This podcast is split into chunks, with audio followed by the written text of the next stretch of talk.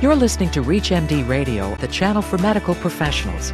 Welcome to Advances in Long Term Care Medicine, produced in cooperation with AMDA. Your host is Dr. Eric Tangalos, professor of medicine at the Mayo Clinic in Rochester, Minnesota, and a certified medical director in long term care. How can we minimize the functional decline of our patients with dementia while also preventing any associated complications? Joining us to discuss dementia is Dr. Alva Baker, faculty member of the Division of Geriatric Psychiatry and Neuropsychiatry of the Department of Psychiatry and Behavioral Sciences at the Johns Hopkins University School of Medicine. Welcome, Buzz, and thanks for being with us today on our program. Sure, it's a pleasure. Well, tell us, first of all, who's at risk for developing new or progressive dementia? Well, dementia is primarily a disease of the older population, and particularly Alzheimer's disease, which is the most common cause of dementia, and that occurs most commonly in folks over 65 years of age. Well, you've been medical director at Copper Ridge for many years. That sounds like a population that, even upon entry, is going to have a large number of people that are demented. Yes, in fact, everybody who moves into Copper Ridge comes there because they have already received a diagnosis of dementia. Do you want to tell us a little bit about your facility and how specific it is to the care of the dementia patients? Well, Copper Ridge is a facility that was specifically designed to provide care in an environment that also supports education and research for persons with Alzheimer's disease and other forms of cognitive impairment. So, to that end, we have 126 residents who live there. 60 of them live in an assisted living environment, and 66 of them live in a skilled nursing environment. The and facility was architecturally designed and the program of care was also designed specifically for the person who has cognitive impairment. So in the architectural design, we have areas for wandering. The entire facility is secure, and so the residents may wander in their units throughout any part of that. The program was designed in collaboration with our colleagues from the neuropsychiatry group at the Johns Hopkins University School of Medicine. And that started actually about 18 years ago with that collaboration. And so we have developed the program. When Copper Ridge opened in 1994, the program was ready to be up and running, but we have, in the intervening years, consistently done research about how to improve the model of care. As we stay with the concept of your inpatient facilities, you've got uh, people that have probably progressed beyond cognitive to more functional and behavioral abnormalities. What specifically do you do for the behavioral problems that you have there at Copper Ridge? We have a way of helping the staff recognize and then analyze challenging behavioral symptoms. And so that comes through a program that was developed at Hopkins, which is called the 5D approach. And in that approach, the staff are asked to thoroughly describe uh, an incident that is happening, to then work on decoding it or looking at potential reasons for why the incident may have occurred, then to devise a plan for intervention, to implement that plan or to do it, and lastly, then to decide whether that plan is working or not through regular monitoring and feedback. So the staff are educated and trained in that from the line staff all the way through the senior administrative staff and that is a constant approach that we have to working with behavioral symptoms. Of course, the most challenging thing to do with behavioral symptoms is to try to make sure that, first and foremost, non pharmacologic measures and methodologies are used to try to impact on patient behaviors. To that extent, we use activities programming as a primary way of keeping residents engaged not letting them be idle or become bored, fully believing that idle hands are the devil's workshop, as I think the old saying used to go. And we want our residents to be doing things that they enjoy and that they can do despite their continually increasing functional and cognitive impairments. Can you give us any specific examples that you know our listening audience might be able to apply at their facility once they've identified the behaviors are present and need to be addressed? Sure. So let's talk about a couple of different situations. One of the common reasons for the development of behavioral symptoms of course, is the development of delirium, and in our population, that frequently may be related to medication use or may be related to an infection such as a urinary tract infection. So, as part of the decoding process for, let's say, when a resident has developed negative physical interactions with another resident, either striking out at them or actually hitting them, then part of the investigation is to say, well, could this be a problem such as delirium or such as an infection? And to check on those things as part of the evaluation.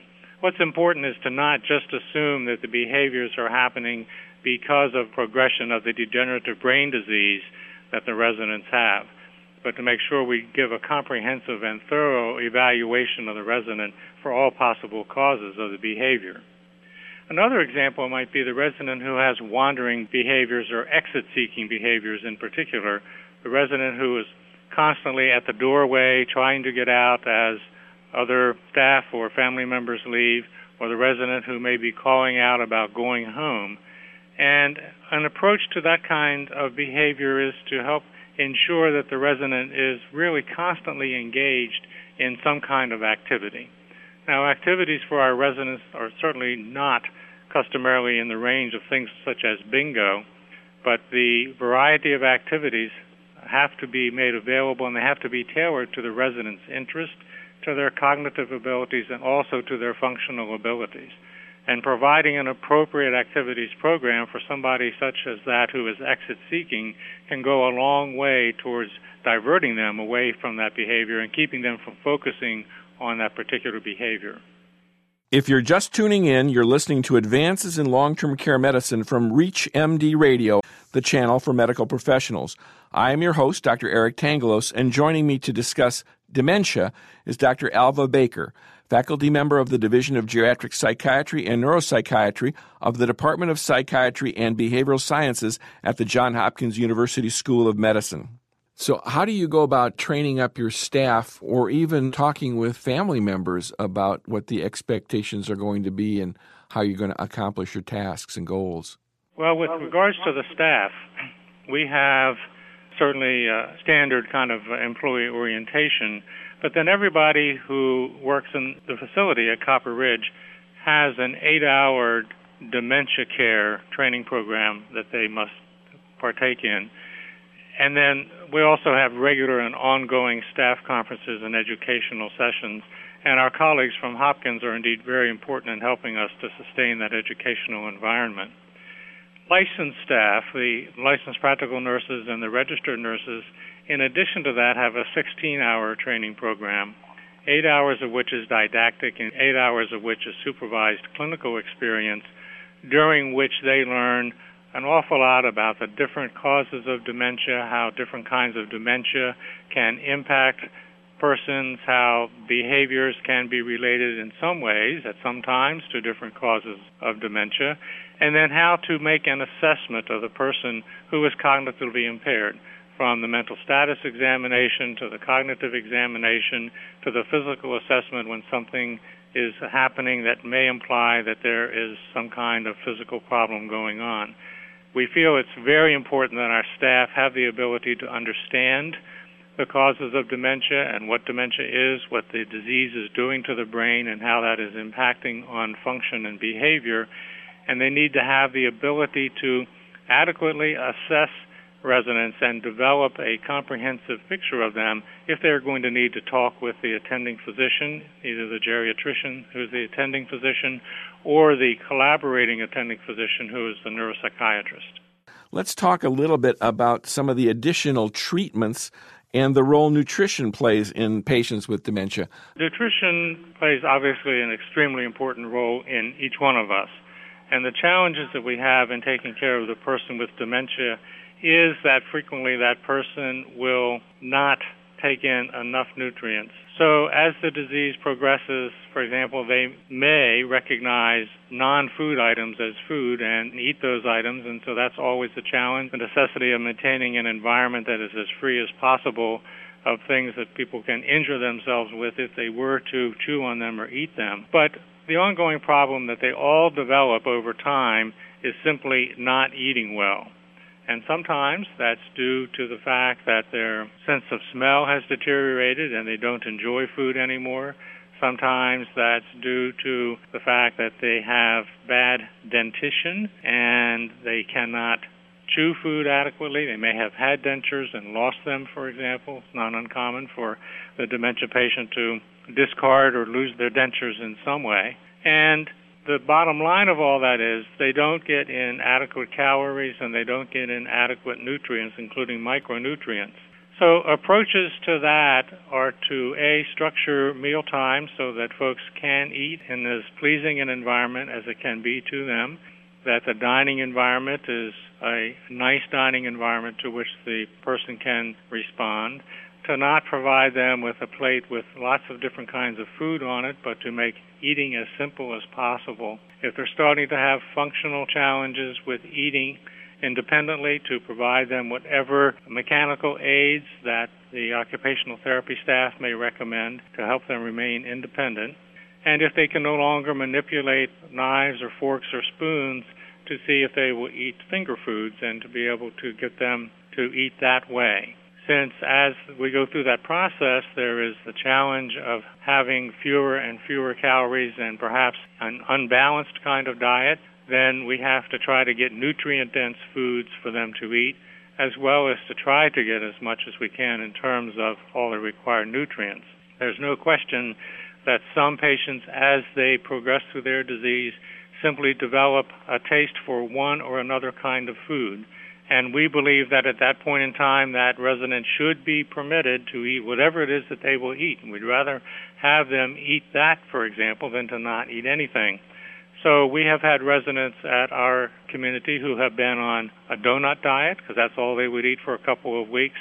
Or one of our nursing assistants realized the resident would eat maple syrup and they put maple syrup on everything and the resident ate everything, whether it was meat, vegetables, potatoes, or pancakes that doesn't usually last for a very long period of time, but at least they're getting some kind of caloric energy into them rather than to continue to have the potential for significant weight loss in the face of inadequate caloric nutrition. What current research is underway for dementia, and what does the future hold in store for us? Of course, there is the national emphasis on finding the cause and the cure for Alzheimer's disease and that is critically important research and something that too few resources are being allocated towards, in my opinion.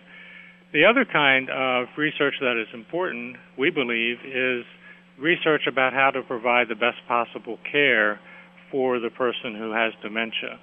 And our philosophy about that at Copper Ridge is that is primarily the research that we do, is looking for how to improve care methodologies.